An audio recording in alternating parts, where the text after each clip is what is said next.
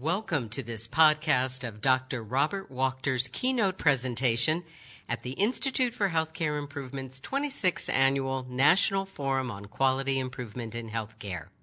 Dr. Wachter's presentation, 10 Things Every Hospital Needs to Know to Be Safe, was recorded live at the National Forum in Orlando, Florida on December 10, 2014. We are offering this podcast as part of IHI's online audio talk show, WIHI. I'm Madge Kaplan, host and producer of WIHI and IHI's Director of Communications. Robert Wachter is professor and associate chair of the Department of Medicine at the University of California at San Francisco. There, he directs the 60 physician Division of Hospital Medicine. He's the author of 250 articles and six books, coined the term hospitalist in 1996, and is generally considered the father of the hospitalist field, the fastest growing specialty in the history of modern medicine. In 2004, Dr. Wachter received the John M. Eisenberg Award, the nation's top honor in patient safety. He is currently completing a book on how computers are changing the practice of medicine, and that will be published in 2015. Dr. Wachter spoke for about 50 minutes and then took questions from the audience. If you'd like to view or download the slides he references, as well as a short video he played, you can find these items on IHI.org. We begin the podcast with Dr. Wachter being introduced by IHI Executive Director Frank Federico. Thank you, everyone, and good day. Welcome to our session 10 Things Every Hospital Needs to Know to Be Safe.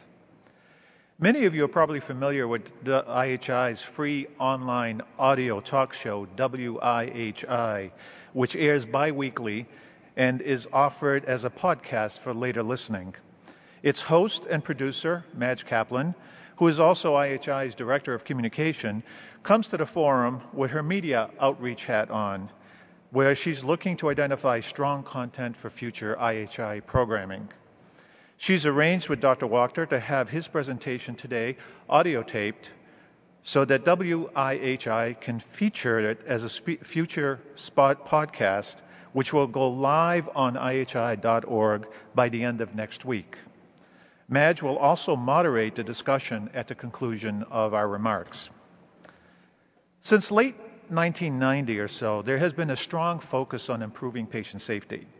Our journey has taken us from not understanding the problem to denying that the problem existed, to blaming others, to understanding systems thinking, working on changing culture, and to realizing that this is a difficult and necessary work. And we've also realized that we must engage all layers of an organization in order to be successful, and we must engage patients and families in order to improve safety. A quote from our speaker's book nicely summarizes our approach. The modern patient safety movement replaces the blame and shame game with an approach known as systems thinking. This paradigm allows, allows us to understand the human condition, the fact that humans make mistakes, and concludes that safety depends on creating systems that anticipate errors and either prevent or catch them before they cause harm. Such an approach has been the cornerstone of safety. However, we have been slow to adopt it. Other high risk industries have used this approach for a long time, and it's only been until recently that we've decided we can do this as well. We also discovered that we can learn from others. The AHRQ Web M&M series, edited by our speaker, offers wonderful insight into cases from which we can all learn. Our speaker today is Dr. Robert Wachter, professor and associate chairman of the Department of Medicine at the University of California in San Francisco, where he holds the Lynn and Mark Benioff Endowed Chair in Hospital Medicine. He is also chief of hospital medicine and chief of the medical service at USC, UCSF Medical Center. If you wonder where the term hospitalist came from, Dr. Wachter receives that credit. He is considered the academic leader of the fastest growing specialty in the history of modern medicine, the hospitalist. He is also the author of over 250 articles and six books in the field of quality, safety, and health policy. His books include Understanding Patient Safety, Internal bleeding, the, the truth behind America's terrifying epidemic of medical mistakes. Hospital medicine, making healthcare safer, a critical analysis of patient safety practices. The Fragile Coalition, Science, Politics, and AIDS, and soon to be published in 2015, The Digital Doctor Hope, Hype, and Harm at the Dawns of Medicine's Computer Age. He received one of the 2004 John M. Eisenberg Awards, the nation's top honor in patient, in patient safety and quality. He has been selected as one of the 50 most influential physician executives in the United States by Modern Healthcare for over the past seven years, the only academic physician to have received that distinction. He is nationally known and internationally recognized as a leader in the field of patient safety and quality improvement. Please join me in welcoming Dr. Robert Wachter.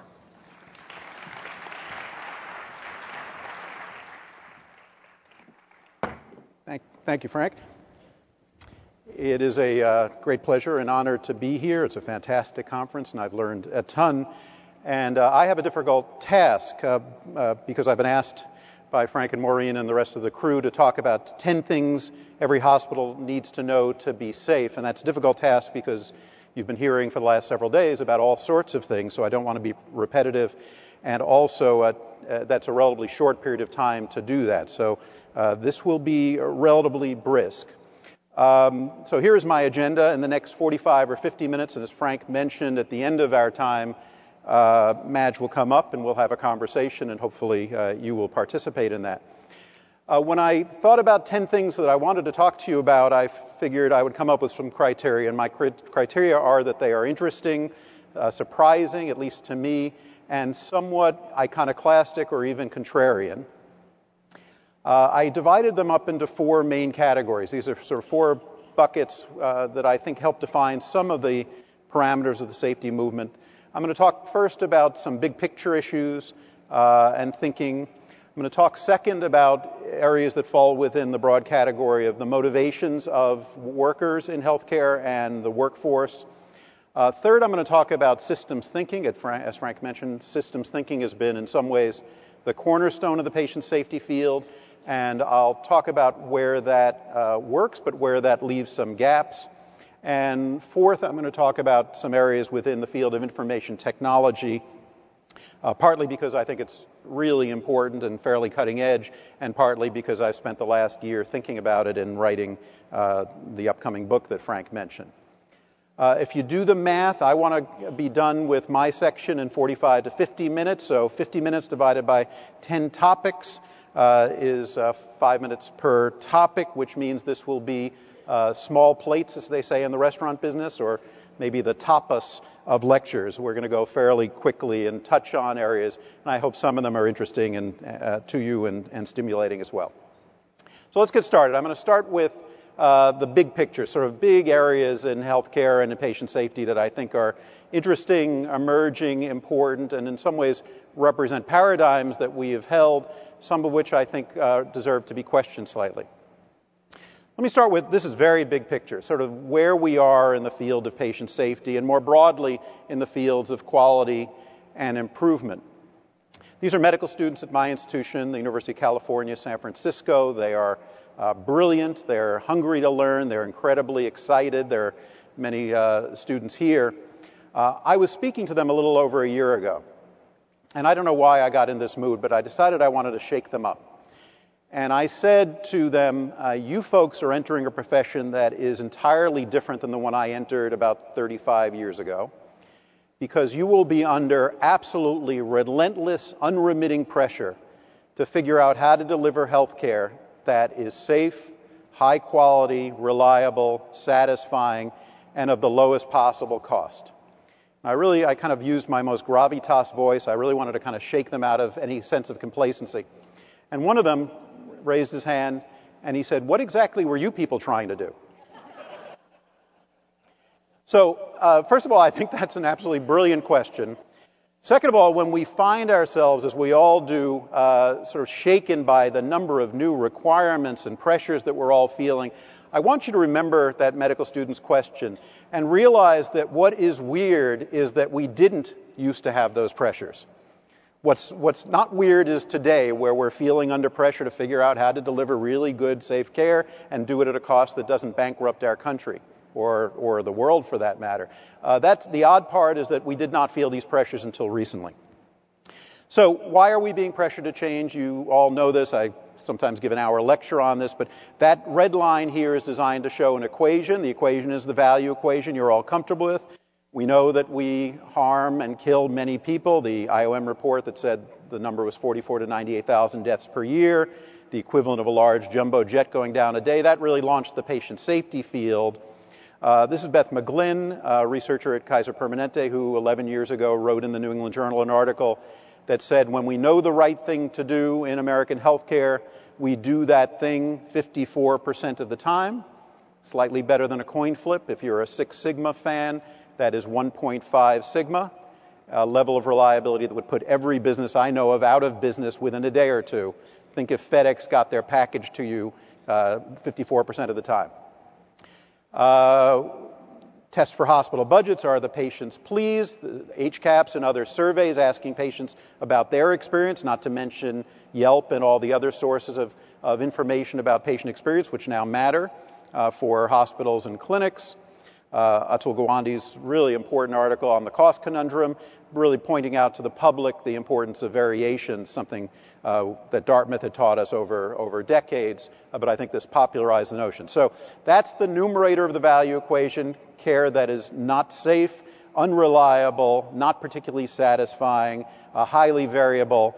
And the denominator, of course, is this famous uh, curve of costs by nation.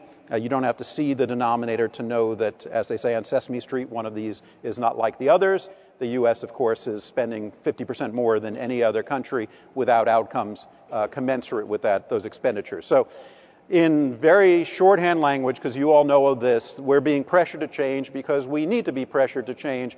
The care that we have delivered and the system that we have concocted does not reliably deliver high quality, safe, uh, and affordable care. So, the first insight, the first thing that you need to know is that the world has changed. And the, the world, in this regard, I mean the business case for safety, quality, and value, which was non existent when the IOM report on safety and then a year later on quality came out. If you were a hospital or a healthcare system CEO or board, and you said, What is our business case to invest in and pick your favorite safety tool? Improvement science, teamwork, training, computerization, whatever it is that you like. The business case to make that investment was zero. You were being a perfectly rational business person if you were a CEO or a board member and you said, well, we have five million bucks left over, let's build a new OR, let's hire another neurosurgeon, and let us not invest in quality and safety. That's only 14 years ago. Today, competitive pressure, accreditation pressure, transparency pressure, and payment changes, a lot of different sources of pressure mean that that is no longer true. It is why the amount of interest in what you all do and what we all do has grown so much. I do not believe that the healthcare system or its leaders have grown more ethical in the last 14 years. It'd be nice to believe that, but I think what really has changed is the business case to do this work has grown uh, tremendously. The best estimate is within a few years, 8 to 10% of Medicare payments will hinge on performance. Might not seem like a big deal, but first of all, there is not a hospital in the country that could survive an 8% Medicare pay cut for very long. And second of all, that number five years ago was zero. So it's gone from 0% to 7 or 8% in a few years. Nobody thinks it's going to stop there. Let's turn to number two. Remember, I told you this is tapas, so we're going to go quickly. Number two. Uh, teamwork matters, but so does leadership. And I, again, one of my criteria here was to be a little contrarian and shake things up a little bit. I believe deeply in the emphasis in the patient safety field on teamwork, interdisciplinary care, uh, tamping down hierarchies. It's been crucial. And I think it's been generally helpful, the work that we've done in improving teamwork, and I think you see evidence of that at this, at this meeting. Here's a quote uh, from Atul Gawande whenever I'm struggling for something smart to say. Usually I just read Atul Gawande and quote him. Uh, and so here's a quote from Atul from a New Yorker article a few years ago that captures the importance of teamwork, I think, beautifully. Atul wrote, The core structure of medicine, how healthcare is organized and practiced, emerged in an era when doctors could hold all the key information patient need, patients needed in their heads and manage everything required themselves. We were craftsmen. We could set the fracture, spin the blood, plate the cultures, administer the antiserum. The nature of knowledge lent itself to prizing autonomy, independence, and self sufficiency, and to designing medicine accordingly. That sounds right. That sounds like the culture of my life during my training. But Atul went on and wrote, But you can't hold all the information in your head any longer, and you can't master all the skills. No one person can work up a patient's back pain, run the immunoassay, do the physical therapy, protocol the MRI, and direct the treatment of the unexpected cancer found in the spine. I don't even know what it means to protocol the MRI. So that is the state of the universe. It's one of the core reasons why teamwork is so crucial. I think we've all come to recognize that medicine and healthcare is a team sport. No one person, no matter how smart or committed, can do this work independently. And there's actually good evidence, and you've heard some of this at this conference, that teamwork training actually works. And this is, I think, one of the most persuasive pieces of evidence from Neily, a study at the VA, which rolled out teamwork training, sort of aviation style, crew resource management style teamwork training through the VA healthcare system over a series of years. And as she and her colleagues did that and studied it, they saw risk adjusted mortality rates go down in the hospitals in which teamwork training had been applied and not go down in the hospitals in which it hadn't. And then when the training rolled through those hospitals, it went down in those hospitals as well. So, pretty persuasive evidence, and there's other evidence that says teamwork training and bringing teams together and have them work more uh, in, in, in a more harmonized fashion is a good thing to do. And I certainly believe that. Here's the, the contrarian part. I think there is a uh, pressure toward teamwork and a pressure toward no hierarchy at all, which is potentially concerning. And I just want to raise that point because I do think it is on my list of things that people should think about as they design programs. So, what I've done here is inspired in part by Atul's talk and by his book, which, by the way, is marvelous. Uh, I have written for you my advance directive. And Atul said, you know, his brain could be in a jar and he would still want to stay alive. I, I haven't gone quite that far, but here's my advance directive. One, I believe deeply in teamwork and collaboration. Two, that said, if I code before this talk ends, I'd like one of you, not all of you, to run my code. Please be sure it's one of you who knows what the hell you're doing. Now, I said that, by the way, number three does not imply that that's a doctor. It could very well be a nurse or a pharmacist or someone else. I think the key point here is it's not necessarily that the doctor should be ahead of the head of the team. It should be the most appropriate person. And I think there is a risk of lurching so strongly in the direction of no hierarchies, it's all teams, that we forget about the crucial role of leadership. I think this is one of those complex questions where there's a balance here. Certainly, we needed to go more in the direction of teams than was traditional, but it's also important that we train and nurture leaders. And I've signed it in case uh, this actually actually comes up. Okay, I want to switch to this. So those are sort of big picture areas. Second area, uh, motivations and the workforce. A couple of points I want to make.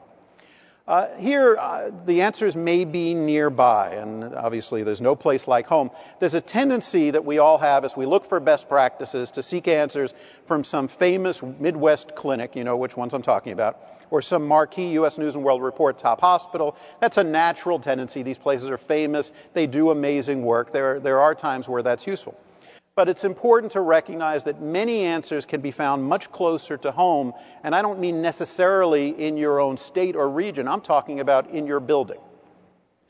And why is that important? Well, a few reasons. One is when you say, oh, this is what they do at, and name your favorite place, at Mayo, at Geisinger, at Virginia Mason, at Kaiser, at, uh, at Johns Hopkins. Here are the predictable comebacks. I'm sure you've heard these all before.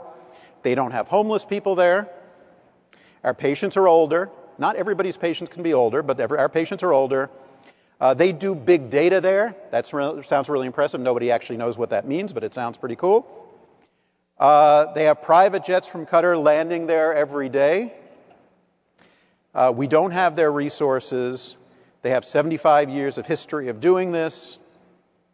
And the final one, try doing that with our medical staff.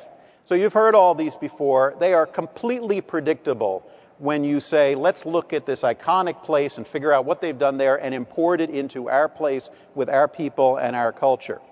Moreover, if you try to ask yourself, what are those best hospitals? It's a mess.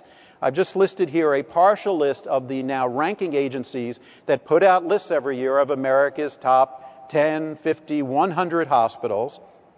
And in fact, Jordan Rowan, in an article went through all of this and came out with the estimation that about 1,000 U.S. hospitals are now one of America's top 100 hospitals. I'm sure many of you are represented here in the audience. Uh, having been on the board of a community hospital, I can tell you that when you make one of these lists, it, it is papered over everything. It is uh, banners, it's newspapers, it's on every bus. And then when you don't make one of these lists, it's people saying, oh, the methodology is not very good. So this is, and it's just a completely natural response. Moreover, I think we've come to learn that culture and performance are quite local, and this is one of the more persuasive studies I've read. It's now a little bit old, but I think the results have, have been supported over the years. This is a study by Peter Pronovost and Brian Sexton uh, in Quality and Safety in Healthcare in 2005. What they did was looked at safety culture, safety climate in 100 different hospitals. They used a, a well validated survey and asked the clinicians and workers in those hospitals how good, how many of you would describe safety culture as good in this hospital? And this is the curve. And you see here that some hospitals it wasn't very good. 40% of people said, yes, we have a good culture. And in other hospitals it was 75%. So there's a pretty decent sized splay, uh, making the point that there probably are differences from institution to institution in culture. Then they did something extraordinarily important and clever. I want you to look at that one hospital, that black bar, which you see is in the lower third of all the hospitals in this set of 100 hospitals. On this curve are 49 clinical units in that one hospital. So now every column here represents a clinical unit. One is the ICU, and one is the step down unit 50 yards away, and one is the ER, and one is labor and delivery. And what I want to point out here is that the variation in safety culture is far greater within this hospital than it is across hospitals. So your hospital or your clinics or your healthcare system does not have a safety culture. Your ICU has a safety culture and your medical ward has a completely different safety culture. And I think every time we look at data like this, whether it's, it's, it's performance improvement work or almost anything, it kind of looks like this. What's important about this is that the answers to many of the questions that you're struggling with probably can be found under your roof.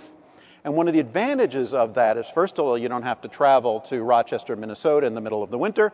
But second of all, you take away all of those, uh, those excuses because you have the same patients, you have the same insurance, you have the same IT system, you have the same leadership. And so you can really disentangle some of those effects and say, well, it seems like these units are figuring this thing out and these units are not. What can we learn from the organizations, uh, the, the, the parts of our organization that are doing this well? I think that's really an important line of reasoning and for me was real, a real epiphany in the way I think about improvement work. Number four, when it comes to motivating people, look beyond the money Many health economists looked at healthcare, saw our problems in performance, everything you can name, uh, whether it's safety or, or, uh, or variations or costs, and they said all we need are more incentives. This is just another business like everything else. When a business doesn't perform well, you just have to tweak the incentives and, and, uh, and people will jump through the hoops.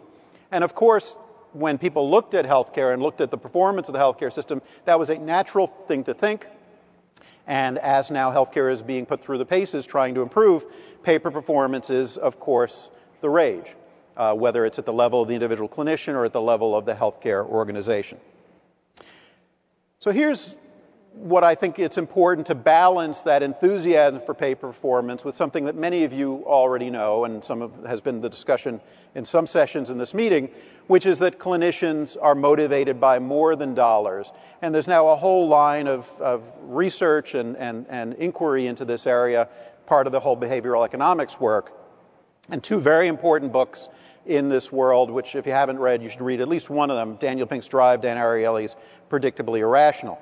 Dan Pink makes the point that humans are motivated by much more than money. They tend to be motivated by these three things autonomy, mastery, and purpose. And virtually always, those things as values trump money in what drives people to do better. And I think, particularly in a helping profession like healthcare, I think that's proven to be true. Ariely makes his point by giving an example, which you may have heard. This is the Israeli daycare center example, and I, I really like it. So the story he tells is of the Israeli daycare center, and what was happening at this daycare center was they were struggling because parents periodically would, you know, the kids were all supposed to be picked up by 5:30. Six was drop dead time; kids have to be picked up. But a couple times a week, a parent gets stuck at work. The boss calls an emergency meeting. The parent doesn't show up till 6:30, and it's a disaster. It's a disaster because the daycare teacher is supposed to leave. Some of them have kids of their own they have to get to, and one of them now has to stay behind with this straggling kid because the parent is late. And the board of the daycare center struggled with what they're going to do about this, and they came up with a perfectly rational solution. The solution is we're going to fine people if they show up late. And the fine was the Israeli equivalent of about a dollar a minute. So now if you show up at 6:20, you owe us 20 bucks. Anybody want to hazard a guess as to what happened to the rate of late pickups? Skyrocketed. And why would it skyrocket? What do you, what do you think? It's cheap, right? It's like you're, you're playing tennis at 5:45 on a glorious day, and you say, you know, it's worth 20 bucks for me to stay out here another half hour. It's a perfectly natural response. So what they had done, and before that, by the way, parents did not want to show up late. They felt terrible when they showed up late. They know these teachers are wonderful people and they're underpaid, and they were putting them through a hardship, but they were just stuck at work. But now what they had done was change what had been a social transaction into a market transaction. And when it's a market transaction, you just make a decision whether it's worth it. We do that all the time. So the Israeli Daycare Center board said, oh, that didn't work very well because the rate of late pickups really you know, doubled or tripled. And so they took away the fine. What do you think happened to the rate of late pickups? Didn't budge. Did not budge. And Ariely writes in his book when a social norm collides with a market norm, the social norm goes away for a long time. Money, as it turns out, is very often the most expensive way to motivate people. Social norms are not only cheaper, but often more effective as well. And so, as we think about pay for performance and various uh, uh, hoops that we're going to drive people to, to, to go through through with money, I think we have to think very carefully about that. There is evidence that pay performance is not working very well in healthcare. This is the probably most persuasive evidence. This is Medicare's pay for performance program's first few years, where they launched Hospital Compare, so you had publicly available data, so essentially a test of transparency, and then a select group of premier hospitals, some of whom are represented here, also participated in a Medicare P4P experiment, where in addition to having their data publicly reported, they also got some bucks if they did better. The curve in red is, and the performance here is of on core measures basically. The curve in red is all American hospitals that were now having their data publicly reported. And what I want you to notice there is that public reporting worked pretty well. People responded to just having their data out there on the web and did better on all of these measures. The curve in blue is those hospitals that, in addition to having their data publicly reported, were also part of the P4P experiment. And what I want you to see, which is replicated in a lot of studies of this issue, is that in the first couple of years, people do jump a little higher and a little run a little faster because of the money, but the difference is trivial. The difference here is a percentage point or two. By the time year three or four rolls around, there's no difference between these curves. All right, before you completely diss pay for performance, and I think we have to be careful about political correctness here because I think all of us like the idea that we're not motivated by money. I think there's something about it that's very sort of comforting. So before we completely diss it, it's worth reflecting on a few caveats. One is I've given you more evidence against it. There is there are some studies, particularly from the UK, that are more supportive of it. So I think right now it's fair to say it's a mixed bag. Some interpret the negative studies, like the one I just showed you, as saying they didn't get it right that in fact the money involved was not enough. And I think before pay performance goes away, we will see much more exuberant pay performance. We'll see more money at stake. I don't think a few studies like that one I showed you are going to be enough evidence for people to pull the plug on the concept. It's important when you think about P4P to, to, to recognize there are many layers you could do pay performance. So, for example, Medicare may say, we're not going to do pay performance, we're just going to put data out there. And your organization may say, we're going to create some bonuses to try to motivate people internally. So it's not just a question of what Medicare or Aetna or United does, it's also a question of what individual delivery organizations choose to do. And I think my bottom line on this is that good leaders and good policymakers are thoughtful but not religious about this. If you think pay for performance is horrible, and you should never use it, I think you're wrong. If you think pay performance is wonderful and you should always use it, I think you're wrong. I think the right answer is going to be somewhere in between. It's going to be a thoughtful mix, and a lot of it will depend on the local culture of the organization, which means it's more attractive to me at least that organizations play with this than that Medicare plays with this because it has no ability to reflect those individual differences. Third area I want to talk about is the system. And as, as Frank mentioned in the introduction, I think the, in some ways the defining clarion call of our field for the last 15 years has been it's all about the system. And here's Jim Reason's famous Swiss cheese model. Remember in the early days of patient safety talking about this and asking audiences who many of you have heard of this, and no one raised their hand. And now pretty much everybody is familiar with this idea that errors in complex organizations involve human glitches and it's part of our humanness. But what they really involve is layers of protection that the organizations have built in that failed, uh, thus the Swiss cheese analogy, and then some bad karma. It's then just a particular day where all the holes align, the errors made it through and caused harm. And the reason this is so useful is it takes our minds away from the instinctive response, which is to focus on who blew it or how could I blow it, and we need to, to fire them or sue them or, or shame them or something, and toward a much more productive area, which is thinking about those layers of Swiss cheese, shrinking the holes, and creating as much overlap as possible so the holes never align. This has been extraordinarily important. And I, and I also add here politically correct, and I mean that in both senses of the word. I mean politically correct because it's very attractive and sort of a, a nice thing to say, uh, and rather than finger pointing, but also politically astute. And by that I mean it was very important in 2000 uh, when, the, when the IOM report came out uh, to get doctors on board. And if you went to doctors and you said, We're going to talk about medical mistakes now, we want to have sort of a productive conversation about what we can learn from medical mistakes. When you say to a doctor a medical mistake, there's a little ink blot test. And all that comes out is malpractice, malpractice, malpractice. That's all they can think about. And so it would have been a conversation ender. Instead, what we came out with in 2000 was we're going to talk about medical mistakes and it's not your fault. You're a good doctor, you're a good nurse. It's not your fault. It is this system, and we're going to work on the system. And I think that was crucial in getting the engagement, I think particularly of doctors, which has been absolutely necessary in moving the field forward. But I think there is a risk here, in the same way that I talked about teamwork, there's a risk here of forgetting that this is a complex and nuanced issue. And I want to talk about a couple of areas where I think the, the, the sort of uh, narrow focus on systems has missed some important uh, areas where I think we've given it short shrift. One I'm not going to talk about very much, which is diagnostic errors. It's been a subject that's come up a lot in the last few years, including here. Systems probably are important in mitigating or preventing some diagnostic errors, but it's also important that doctors know stuff and at least for the foreseeable future, until computers completely take over diagnostic reasoning, for now, at least as far as we can tell, it is important that your doctor actually knows, has a decent knowledge base and basic clinical reasoning skills. And, I, and at, at least for now, that's not going to be replaced by a really good system. Maybe eventually it will, at least my impression, and I spent a day with the IBM Watson people. My impression is that beating the Jeopardy champions is not the same as being a world class diagnostician. So I think this is an area where our focus on systems has distracted us from some elements that really involve individual virtuosity. The second area, though, I want to spend a minute on is on technical skills. And what I want to do is show you a video. It'll take about four minutes. Uh, any of you that have the propensity to get grossed out being inside someone's belly uh, pick up your iPhone or pick up your newspaper or do something for four minutes because we're, we're going deep inside someone's belly. This is a study that was done, uh, published in the New England Journal last year by John Birkmeyer and his colleagues. John's now at Dartmouth. He was at Michigan at the time.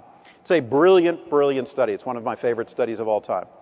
What they did was they looked at a surgery called a jejunojejunostomy. This is basically a bypass, an intestinal bypass surgery for obesity. It's one of the bariatric kind of bariatric surgeries. The idea is you take the your small intestine, which is 20 or 30 feet long, you take two loops of bowel, you stick them next to each other, tie them together, and then create a bypass, create an opening between those two loops of bowel. So the food, as it's sloshing through, bypasses about 10 feet of intestine, and there's less chance for absorption. And it's a good way to lose weight. Turns out this is a technically very difficult surgery. It's done laparoscopically. So pulling these loops of bowel together, suturing them together, creating this opening between them, uh, all of that is done through little peepholes with little hand sticks. It's pretty tough. I'm not a surgeon, but it seems pretty tough to me. Here's what John and his colleagues did. They said to get bariatric surgeons in Michigan, send us a videotape of your favorite example of your surgery. A day where you were, you hadn't had an argument with your kid, you'd had your tall mocha in the morning, you were good. Your favorite example, send it to us, and we'll analyze it. That's all they said. So they did that, and they got they got hundreds of videotapes from the surgeons. They had 10 peer surgeons review each videotapes and come up with a ranking about proficiency, technical proficiency, smoothness, exposure, could you see the things you wanted to see, steadiness, all those sort of things. And it turned out there was a pretty big splay in technical proficiency. The scale was 1 through 5. 5 was spectacular, 1 was terrible, 3 was middle. The top 25 percentile surgeons had an average score of about 4.3 really good. The lowest 25 fifth percentile surgeons had an average score of 2.7. So looking at these videotapes, these peer surgeons could see real differences in technical proficiency. Then here's where the magic of the study came in. Then they looked at the outcomes of the patients of these surgeons. And they looked at readmission rates, return to ER rates, infection rates, and mortality rates. And it turned out if you could only know one thing about your surgeon before deciding which surgeon to choose for that surgery, you would want to know their score on this videotape. The score trumped years of training, where you train, whether you publish in a famous academic place or a community place. It trumped all of those. This is what you would want to know. Of course, there's no patient that knows that, but this is what you would want to know. Number of surgeries had some, was close in terms of another thing you'd want to know. So practice does make perfect, but this would be the most dominant thing that you would want to know. So really important, and as far as we can tell for now, you being a 4.3 versus you being a 2.7 is more a manifestation of the surgeon's individual technical skills and proficiency and training than it is anything about how well the system is organized, teamwork, and so forth. Okay, so that's the preface. Uh, here comes the, the video. If we can turn the lights down a little bit and turn the video up, and again, if you're grossed out, look elsewhere. In this video from a highly rated surgeon, one can see that the surgeon's movements are fluid and seamless. Even instrument changes occur with minimal disruption to the operative flow. The bowel is grasped deliberately but gently and without causing injury. Look there is no awkwardness and very little wasted motion. Yeah, look how each movement is meaningful. Throughout each step, the field is clearly visible.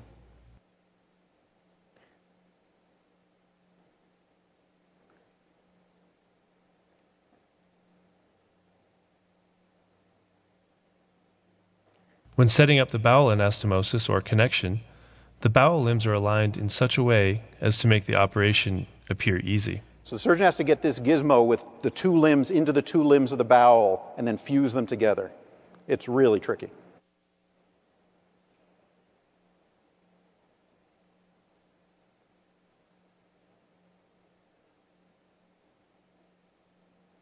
This is the correct position for suturing. That's where you want the needle at the time.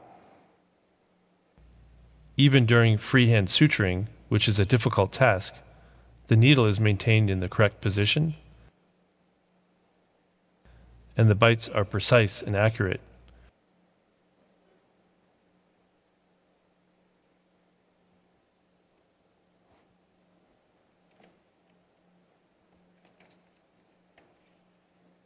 One stitch flows seamlessly to the next. With regard to technical proficiency, there is little to criticize in this video.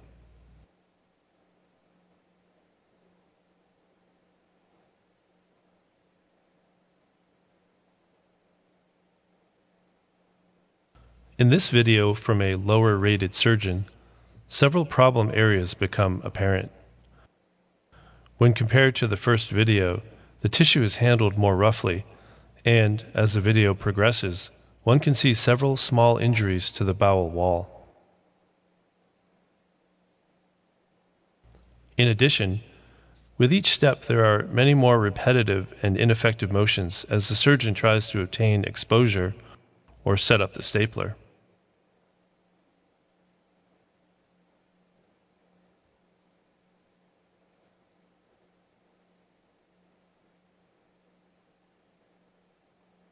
Here the bowel is not well aligned with the stapler, making it difficult to place into the lumen of the bowel. Remember how beautifully those two, two pieces of bowel were next to each other in the other person. Furthermore, visualization of the operative field is impaired during much of the procedure, due in part, at least, to inadequate retraction or poor tissue alignment. Remember the correct position of the needle during suturing. It is not this.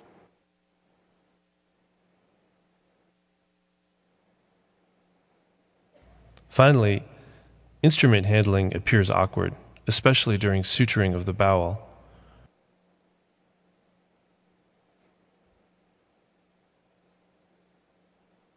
There are several missteps during this part.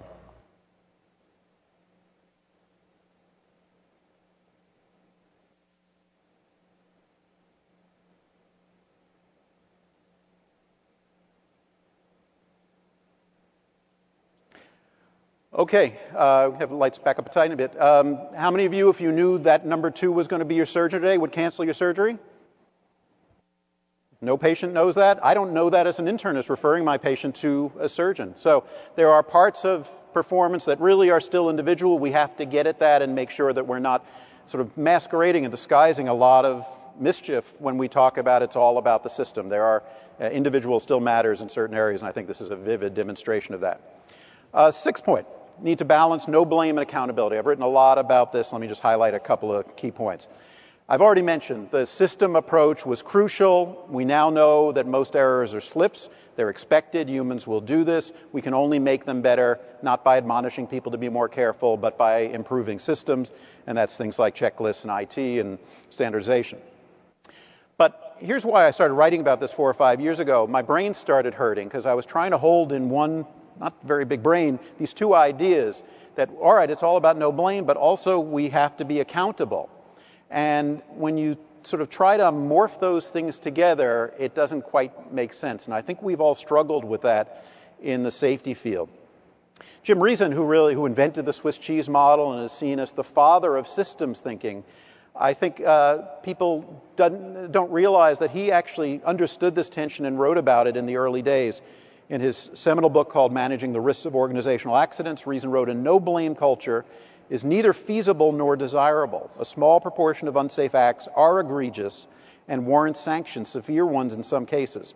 A blanket amnesty on all unsafe acts would lack credibility in the eyes of the workforce. More importantly, it would be seen to oppose natural justice. What is needed is a just culture and atmosphere of trust in which people are encouraged, even rewarded, for providing essential safety information but in which they are also clear about where the line must be drawn between acceptable and unacceptable behavior. I think we lost sight of this. Eventually, we came out with the just culture idea and, and, began to promote it, but we lost sight of this. We were so enthusiastic about systems thinking that I think there is a tendency to say, oh, it's all the system, it's never about the person. My favorite example here is hand hygiene where, as you know, typical hand hygiene rates 10 years ago were abysmal. We've all worked on this very much. Hand hygiene rates in most places are far better, but many hospitals have their hand hygiene rates at 60 ish percent, and they're stuck. Well, I'll go to hospitals like this periodically and I'll say, What are you doing to improve your hand hygiene? And they said, Oh, we're approaching this as a systems problem. I said, Really?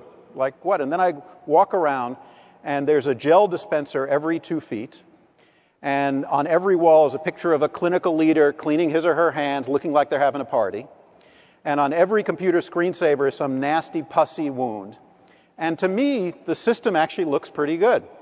And I have to say that when they say a 60% hand hygiene rate is a systems problem, my BS detector goes off.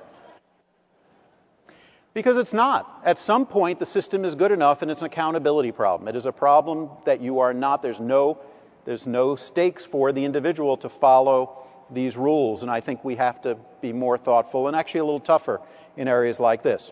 This is an article I wrote with Peter Pronovost a few years ago when we wrote No blame is not a moral imperative, even if it seems that way to providers. It most definitely does not to patients. Rather, it's a tactic to achieve ends for which we will all be held accountable. And I think this is one of the things we have to really grapple with to get that balance uh, right. I don't think we've gotten it right just yet. The last uh, 10 minutes or so, I want to talk about IT related areas. And as I mentioned, Frank mentioned, I've spent the last year writing a, a book about this whose subtitle is Hope, Hype, and Harm at the Dawn of Medicine's Computer Age, because that's what I was feeling. That certainly there's great hope, there's unbelievable hype, and we've actually seen some impressive cases of harm from computer systems that are glitchy and haven't thought about some of the human interface issues. So I'm going to talk about a few key areas that I've discovered in my research here. First of all, let's start with the basic one. I think we were ruined by Apple. I think we came to believe that because we can pull out our, you know, our, our iPhone or our iPad and just download an app and make plane reservations and make restaurant reservations and it's seamless and you don't have to read the manual, that healthcare would be just as similarly uh, easy. And maybe if Apple had done it for us, it would have been, uh, but it's not. And we all, we all know that. So I think healthcare IT is getting better, but it actually feels like it's getting worse because when juxtaposed against how good consumer IT is, it feels like it's even falling further and further behind. The early glowing studies of IT were really from a few very distinct, unusual organizations that built their own systems, not from all of the rest of us that are buying the Epics and Cerners and McKessons and you name it of the world. And we've seen lots of unforeseen consequences, lots of, in some ways, the fastest growing category of errors in healthcare are IT related errors. That's not to say that we should pull out our computers or that I've become a Luddite. Uh, there's no question in my mind that my hospital is safer since we computerized than before, but it is to say it's harder than it looks and there are consequences that we now have to deal with. Ron Heifetz has talked about what he calls adaptive versus technical problems. Technical problems are like baking a cake. There's a recipe, you just do it and it all works. Adaptive problems are problems that require people themselves to change. And adaptive problems, the people are the problem and the people are the solution, and leadership is about mobilizing and engaging them rather than trying to anesthetize them so you can go off and solve it on your own. I think we mistakenly treated computerization of healthcare as a technical problem put the box in and you know the box arrives from Amazon and you open it up and turn turn it on and it fixes everything.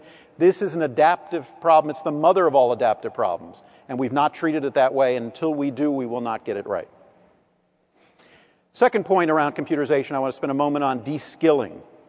This is the cockpit of a modern Boeing or Airbus. You may know 30 years ago there were three people in the cockpit. It was that complicated. The, the, uh, the maps were so tricky. The navigation was so tough. There was a pilot, a co pilot, and a flight engineer. About 20, 25 years ago, they said, we don't really need three people. Let's just go to two. And there's a saying in aviation that in the future there may be two living beings in the uh, cockpit, but it will be a pilot and a dog.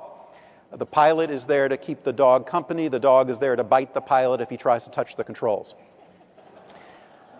Maybe, but then we have cases like this. This is the crash of Air France 447. You may know about this. Uh, this is the, the plane that went off the coast of Brazil, down off the coast of Brazil about five years ago. And the story, very briefly, was a little gizmo on the outside of this plane called the pitot tube froze. And when it froze, all the information that flowed from that, that gizmo froze up on the dashboard, including not only the airspeed, but a lot of other information that was calculated from the airspeed. The autopilot clicked off. The average pilot, by the way, on an eight hour flight flies the plane for between two and three minutes. The rest of it's all autopilot. The autopilot clicked off, and a young Air France pilot now flew, found himself flying the plane that, in the words of Sully Sullenberger, when I interviewed him, the pilot who landed on the Hudson, he said he was flying a plane that he was not familiar with, namely a plane where the automation wasn't working and the plane was stalling and the alarms were going off and the voice, the computer voice was saying stalling, stalling, stalling. Now, if my plane was stalling in the middle of a storm in pitch black and I was hurtling toward the Atlantic Ocean with 300 people behind me, I would have done, I would have pulled up the nose because it says stalling, stalling, stalling. That's exactly what this young pilot did. It turns out to be precisely wrong. The right thing to do when a plane is in an aerodynamic stall is to face it, face it down to pick up speed, to pull out of it. He didn't know that, at least in the moment. He wasn't trained to do that. and everyone on the plane died. So, a very good book that came out a few months ago called The Glass Cage, and Nick Carr writes How do you measure the expense of an erosion of effort and engagement, or a waning of agency and autonomy, or a subtle deterioration of skill? You can't. Those are the kinds of shadowy, intangible things that ra- we rarely appreciate until after they're gone. And I think aviation is in the middle of a lot of angst now about how we deal with this issue of de-skilling as the computers take over more and more of the work. Luckily, in healthcare, our computers still stink, and so we're not at risk of this just yet, but eventually we will be. As the computers get better, we're going to have to be very thoughtful about getting this balance right. Number eight, alert fatigue. You all know about it. I just spent a minute on, on it. It's come up as an issue in this conference already. In a month at UCSF, UCSF Medical Center, 600 bed medical center where I work, we have 70 ICU beds.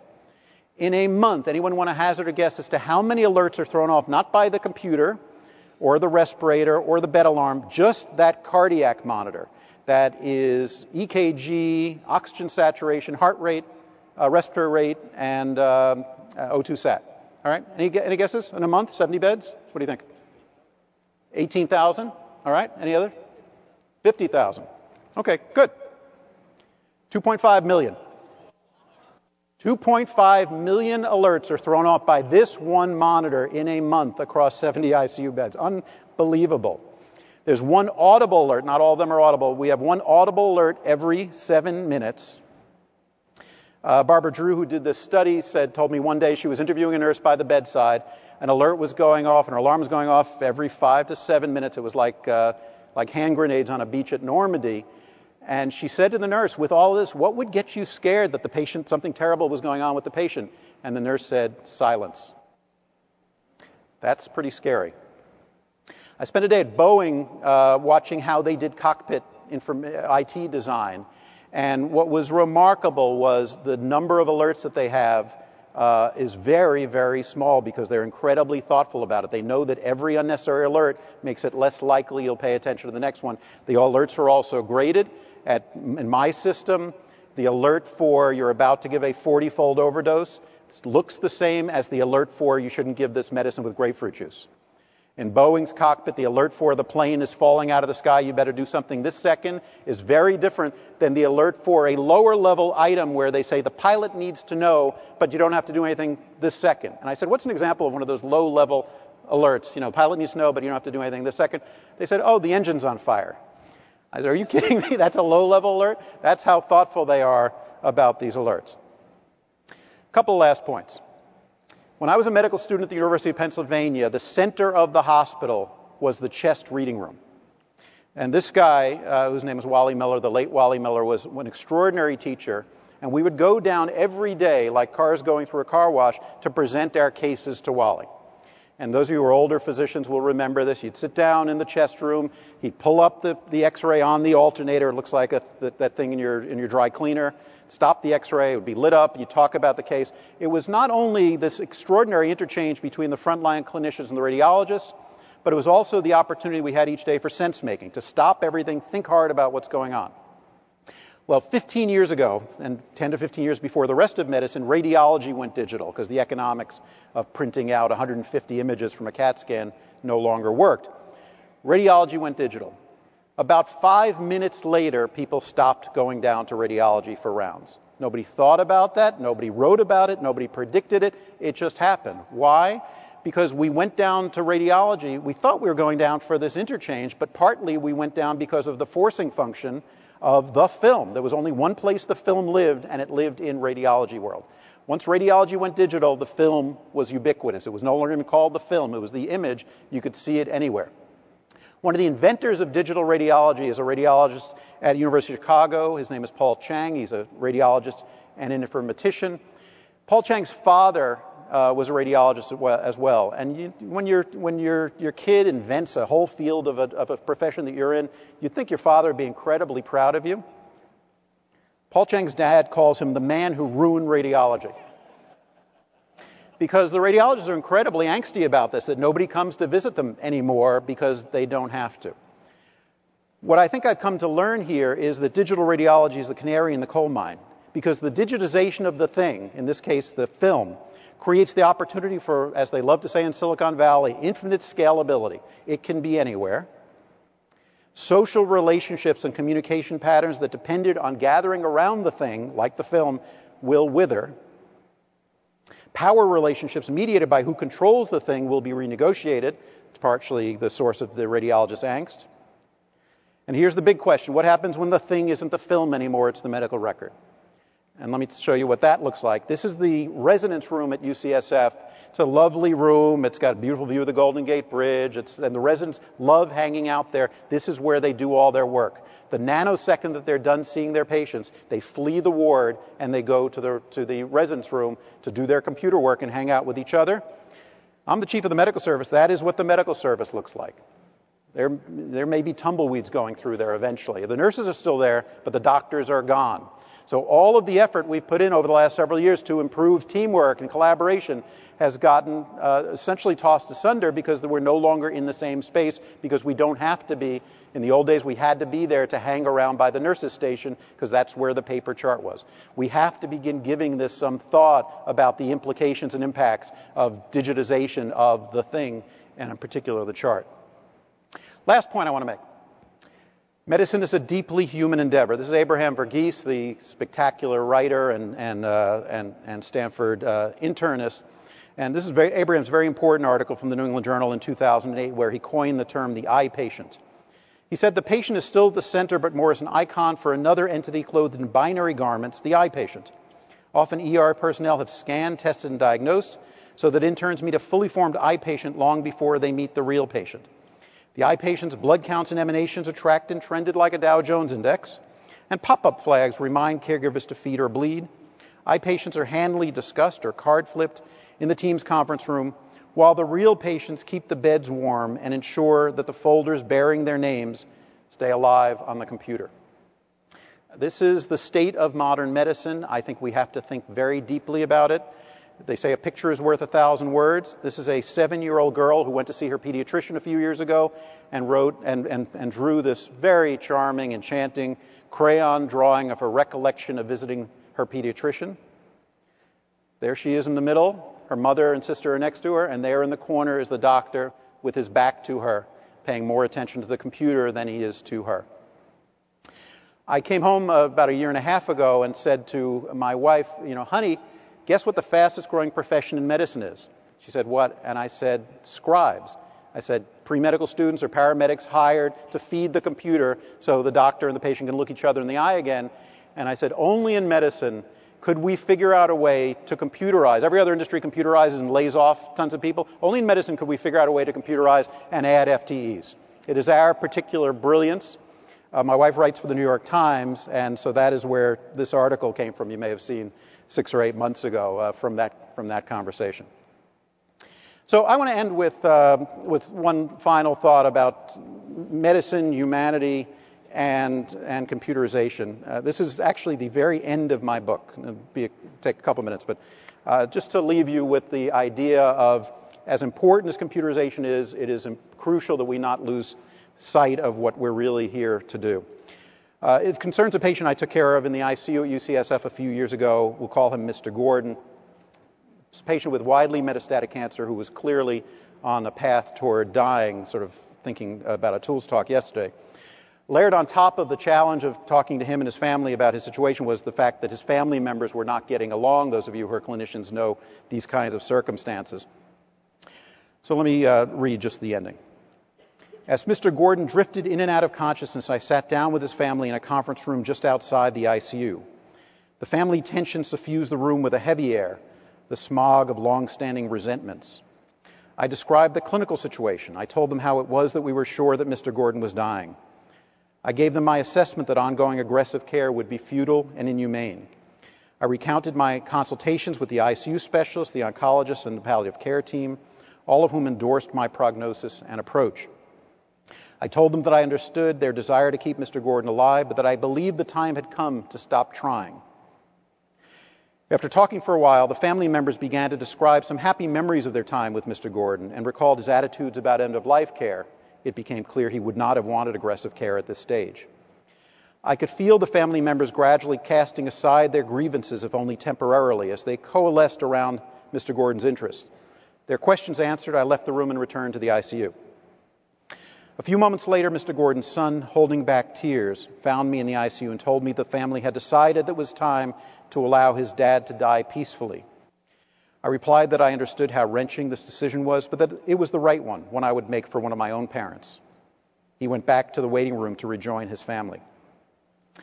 I entered Mr. Gordon's room and informed the nurse that we would be switching from our current full court press to comfort care.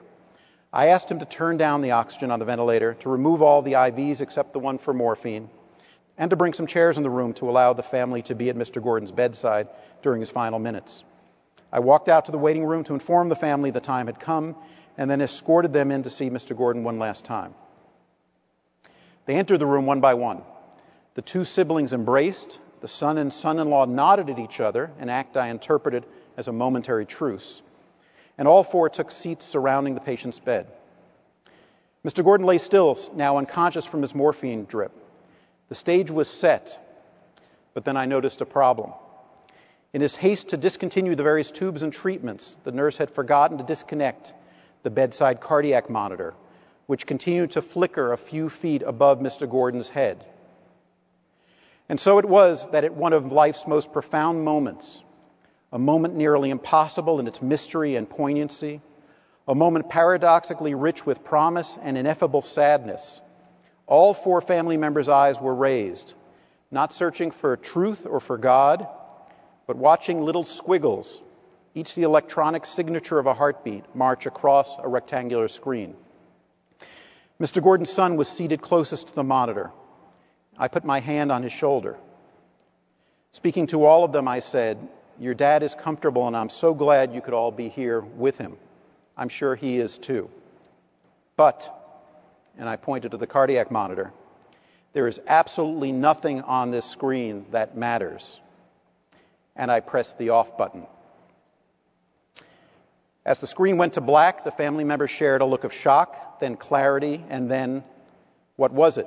Acceptance, warmth, gratitude, transcendence, maybe even love. After a moment of gathering themselves, each turned to Mr. Gordon, squeezed his hands, stroked his arm, touched his cheek.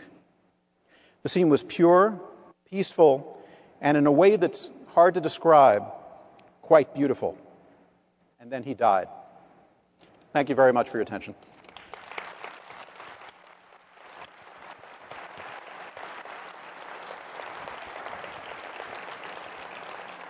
Thank you. I, I think Madge is going to come up and we will have a chat. Okay, we can go uh, hang out there. Good. All right.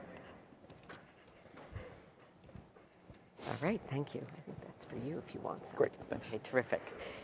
Well, thank you so much uh, for your remarks. Uh, you really, it was kind of a very interesting safety walk around and some great food for thought. And it's my sincere pleasure to have this opportunity to talk to Dr. Wachter with all of you. And frankly, I'm going to be turning things over to the audience for your questions. Beth is out there with a roving mic, so I'm sure you've all been thinking of some things uh, while, do- while Dr. Wachter has been speaking, so don't be shy at all. I want to start off with um, building, uh, obviously, on some of the things you talked about. Obviously, as you reminded us, healthcare is in the midst of this enormous digital revolution right now, uh, computerization of all sorts of information, the technology, uh, et cetera. And um, I'm wondering whether you think the efforts, um, particularly by the federal government right now, have been helpful. Um, because one of the things that's happened in the last several years is things have really accelerated due to meaningful use and other incentive programs. Has that been helpful? Uh, I, I, would say yes, uh, but there's a danger there. And here's the yes. The yes is I believe that healthcare IT was a market failure. A market failure means the market was not producing a good that people actually should want and would benefit from. And why do I say it was a market failure? Because in 2008, the, uh, the percentage of hospitals and doctors' offices that were computerized was 10%.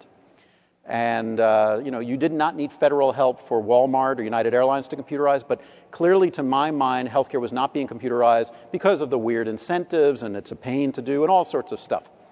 And, uh, and so the federal government created an office to promote computerization four years earlier. Not much was happening. And then the economy imploded. And there was this $700 billion stimulus package. And what they were going to do was fund, quote, shovel ready projects. And then somebody smart came in and said, I have a shovel ready project. It's not a bridge, it's not a road, it's computerizing American healthcare. They dove into that money pile, found $30 billion. I believe that was a smart thing to do because that $30 billion has led to an increase in computerization from 10% to 70% right. in both hospitals and doctors' offices. Here's the downside. The downside is in doing that, the feds quite logically said, we can't just give out $30 billion. That's a scandal waiting to happen. We need to create a set of rules around, we'll give you the money if your computer system does X and Y. Now, the problem is having the federal government deeply involved in the minutiae of what your computer system does and doesn't do is problematic. And in the beginning, it was okay, but my sense, and certainly the sense I got from a lot of interviews, ranging from policy experts to frontline doctors trying to do their work, was that the degree of sort of in the weedsness of the rules, which are called meaningful use, is such that it has become a distraction. All of the vendors, they have to focus almost like a laser on meeting those requirements and away from other things that I think ultimately are more important. So my hope is that the federal government declares victory, says this was a successful program, and then begins to pull back markedly, and the market begins to take over in a way it does with consumer IT. We don't need federal intervention to tell Apple to make a better product, it just does. To what extent do you feel in the healthcare environment right now that uh, what's the evidence you see of some of the de-skilling consequences, both in terms of safety and the human interaction? And are we maybe at a, a kind of a learning curve and we're going to kind of right size this in some It's a great question. I think the, the, the evidence of de-skilling in the, in the clinician-patient interaction, it's very important that we not romanticize how terrific we were about it in the old days. because we weren't. I mean, I think it's fair to say there have been clinicians, doctors, nurses, and others who were wonderful with patients in the paper era and ones who were terrible. And there are clinicians and others who are wonderful with patients in the digital era and are terrible. I think the difference is the computer creates another speed bump, another obstacle that we've not yet negotiated. When we had paper, we sort of figured out how to do the charting and the scribbling. By the way, it was scribbling and nobody could read it. But to do it while we still created uh, the sense the patient, for the patient that we cared about them more than what was on the page. The computer really conspires against that uh, because it is just a relentless taskmaster and it creates an environment where we can be asked to document all sorts of stuff for quality measurement, for billing, and for a hundred other things that have really nothing to do with the, the patient's problems. And so it's not so matter in that regard de-skilling, it's just that we've not yet learned a new set of skills. And I don't think it's all clinician skills. It's the systems have to be better. It's the ergonomics of it have to be better. We have to get better at voice recognition. All that kind of stuff has to happen. As I said, the other parts of de-skilling, I gave that more as a cautionary note because I don't think we're at the stage yet that the computers have taken over so much of our work that we have sort of resigned to it the way I think they really have in aviation. So I think it really is a cautionary note. But I would add one area, and uh, a, about a quarter of my book is the recounting of a single case at my institution where we gave a kid a 40 fold overdose of a common antibiotic. The correct dose was one pill, we gave 40. And I won't go through, there's not enough time to go through all the details, but one of the final legs in that race was a nurse looking at an order for 40 pills to a kid and saying, This is really weird. But I know to get to me, it had to go through a doctor, go through a pharmacist, go through a robot, and I'm going to check to be sure it's right. And the way she checked to be sure it was right was she went to the barcode and she scanned it. And she scanned pill number one. And you know what the barcode machine said? It said, That's not the right dose. I need to see 39 more because at that stage of the medication safety process, the barcodes machine is to basically defend the order, to be sure the nurse gives the right dose to the right patient. And that was enough for her to say, okay, I guess it's right. It would be like seeing a sign on the highway that said speed limit 2,500 miles an hour and saying, okay, I guess I can drive pretty fast here. I've been living in Boston for six months, but not even they do that. So it's, uh, I think that's what I worry about, the sort of over trust in automation. And that's going to get worse as the computers get better. Okay, thank you very much. All right, I'm not here to dominate.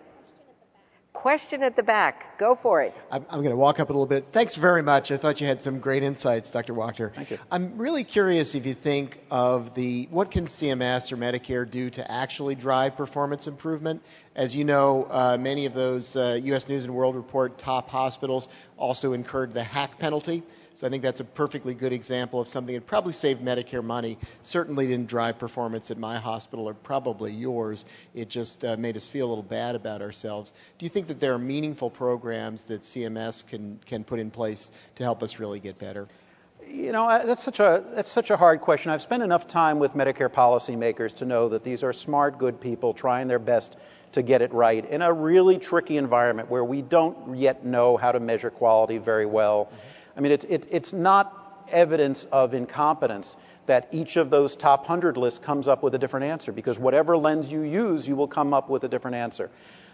You know, I, as I look at Medicare policy now, there are certain Medicare policies that drive me crazy, like OB status sure. and the SGR. But uh, if I put myself in the seat of, of, of, you know, the folks driving the Medicare bus today and say, and say to myself, what would I do in terms of a thoughtful mix of pay for performance, money to support computerization, money to support uh, collaboratives and the kinds of things they've done in the Partnership for Patients, you know, really using transparency in a way to drive performance. I'm not sure I would do very much different than what they've done. And I think one of the key things is can Medicare be a learning organization the way we want our delivery systems to, sure. to, to be? And I think the answer I'd say you'd have to say they've done a decent job. So certain quality measures come out and they turn out to be dumb. I mean, the, the four hour door to antibiotic time for pneumonia turned out to just be a bad measure. It led people to give heart failure patients antibiotics. It took about a year and a half, two years, and they pulled the plug on it. They said, this is not working. So no, none of us can be smart enough to get this right. I do think there's a link between the computers and quality measure that we've not yet gotten. It has to be that the process of collecting these data and documenting these data is just flows from the work you do in creating and taking care of patients is not a whole separate workflow, which is crazy making. And I don't think those two worlds have come together quickly enough. Uh, that, that's where I would really push. Thanks very much. Thanks. Thank you. Another question. There's, I see a hand way in the back, Beth. I'm coming. okay. Well, you have like X-ray vision to see that with these lights. this way. All right. Beth is fast. You can raise so. your hand again. All right. Go for it. Thank you. Thank you. Th- thanks for a very insightful talk. That Thank was, you. That was fascinating. I'm, I'm, wondering what your thoughts are um, about individual performance and the uh, way that public policy on graduate medical education uh, interfaces with quality. Ah, boy, another terrific, terrific question. You know, I think the, the, the federal government is correct in saying to those of us in academia, we've sort of given you a blank check and not really scrutinized you enough on the products that you are putting out. That the clinicians that you produce with, largely with federal money, need to be part of the solution to making the system work better. I think they're well within their rights to ask those questions. uh, where I, you know, where, where it's problematic is there are certain federal policies that I think were, were uh, promulgated because they made sense, but uh, are not demonstrating themselves to be as useful as one would hope. If you look at JAMA this week, you see a couple of articles on the duty hour reductions, which of course makes all the sense in the world, but at least so far there's no good evidence that it's improving safety. And I worry very much about evidence that's much harder to come by, which is what does the surgeon who was trained in a duty hour environment, and I, by that I don't mean just the hours, I also mean an environment of much enhanced supervision where they may not have gotten enough chances to operate independently what do they look like 10 years later in terms of their skill set? And so I think it's I think it's a good environment and that the questions need to be asked in a way that they previously were not. There's a risk that we're going to go too far and outrun the evidence. I, as I look at my own institution, the emphasis that we now place on teaching our students and our residents quality and safety science is much it's 10 times better than it was 10 years ago is actually quite comforting. They're really good at it. They're enthusiastic about it. As I said in the beginning with our students, they think it's weird that we didn't used to do this. So I'm pretty hopeful about the way this is going to go, but I think the feds have to be careful, and so does ACGME, about running too fast and well beyond the evidence and the risk of unanticipated consequences. And the one I worry about the most actually is not the hours, it really is that mix of autonomy and oversight. By the time we graduate a resident in medicine or surgery or OBGYN, they have to be capable of independent practice. And that means we have to give them the, the opportunity to practice independently, making sure they don't kill anybody, but making sure that they can do that because we're certifying that they're good to go. Thank you. Um, another question, looking for Beth. uh, yeah, there you are. Whoops. Thank you very much. And somebody Uh, else there. Okay, right. She's in the back, the and then in we'll the come to you. Just Thank have you. a few I minutes believe left. Go that many of the uh, changes that we desire, the quality changes, will have to occur on the local level. What are other countries doing on the local level that we need to uh, learn from here? Yeah, I, I think that's probably right, and I think that people are recognizing that in healthcare as well, that we're just so big and diverse a country, and the politics are so screwy that, that, that there has to be a lot of what happens that's local, regional, state based. And I think we're beginning to see that, and there are, I won't name any examples because you can all think of examples uh, where that's happening. I mean, the ones that come to mind quickly are things that are happening in Minnesota and Wisconsin, and some things in California, Massachusetts, and, and other places. Um, I mean, you've heard examples at this conference already about some of the things that happened, for example, in, in Sweden, uh, where I think that, that, that saying that communities need to come together, particularly as we think more about population health and that perspective than just about the hospital. Communities need to come together and think about how to make change happen. The reason that's so attractive now is that when we move the perspective to population health, well, it's no longer just about the healthcare delivery system. It's about your education system. It's about the public health system. It's about the prison system. It's about all sorts of stuff that I think communities are in a better position to grapple with than the healthcare system narrowly defined. Thinking about Atul's talk yesterday as well, thinking about the dying system and the aging system. It's not, we've medicalized the problem, and that's part of the reason that we've screwed things up so badly. It's not just a medical problem, and communities will deal with that better than the medical system will. Thank you. I think, We have Beth, time for one more one last person. This uh, gentleman right This here. gentleman. Thank you. Great. Thank you, Robert. It's really an excellent talk. Thank you. Uh, I want to come to the issue of personal accountability, which you touched on. And I, I've done a lot of investigations looking at human factors, both in medical incidents and also the aviation world, where I spent 30 years. And what, what I found is that you need to delve deeply, except in the instance where someone acts egregiously or intends to harm someone. The behavior of doctors and nurses who are, who commit errors, if you will, if you look into them, you find that there are personal pressures, financial pressures, task saturation pressures. Incredibly, it's an incredibly confounded environment. It's, it's like calculus. And most people don't intend to hurt anyone or to make errors, but there are things that determine our behavior. So when I look at a system view, or the, the system you talked about, for me, the system includes understanding those factors that underlie the capabilities of an individual to make choices and decisions. Yeah. And accountability includes that complexity. Yeah. No, I, I would just endorse that. I, I don't have much to say on top of that. I think it's extraordinarily important, and I think there is a risk. There was a risk that we went so far in the direction of systems that we forgot about the importance of individual excellence and accountability. There is a probably a greater risk that we will shift too far back in the idea of uh, in the finger pointing direction. That would be absolutely horrible. I do think we have to understand the human predicament and understand that there are times where it is the system that led to the individual not performing in the way we'd like. I just, when I see a 60% hand hygiene rate in an organization that has done what it needs to do, at least as far as we understand today, to make this better, there is a level of accountability of someone saying, I'm just going to choose not to do this. And I think we, I think when we say that that's a system and that there is no consequence for the individual, I think we lose all of our credibility to the public. And the public will quite naturally say, we cannot trust you people to self-regulate, which is the definition of a profession. And I think things then get worse. So I think there's a balance that we've got to get right, but I think your cautionary notes are absolutely appropriate. I appreciate them. Great. Well, thank you all, and it was Thank my you. pleasure to be part of this. Thank you. okay. Such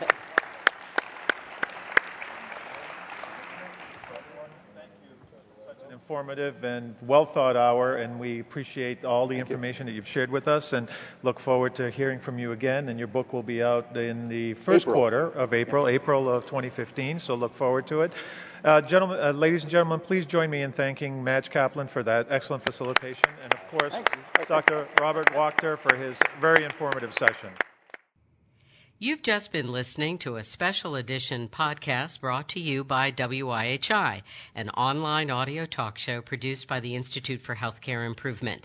I'm WIHI's host and producer, Madge Kaplan, as well as IHI's Director of Communications. We hope you enjoyed Dr. Robert Wachters' remarks. They were recorded live on December 10, 2014, at IHI's 26th Annual National Forum on Quality Improvement in Healthcare. Dr. Wachter's presentation slides and a short video he played can be found on IHI.org. If you have any questions, email info at IHI.org. I'm Madge Kaplan. Thank you for listening.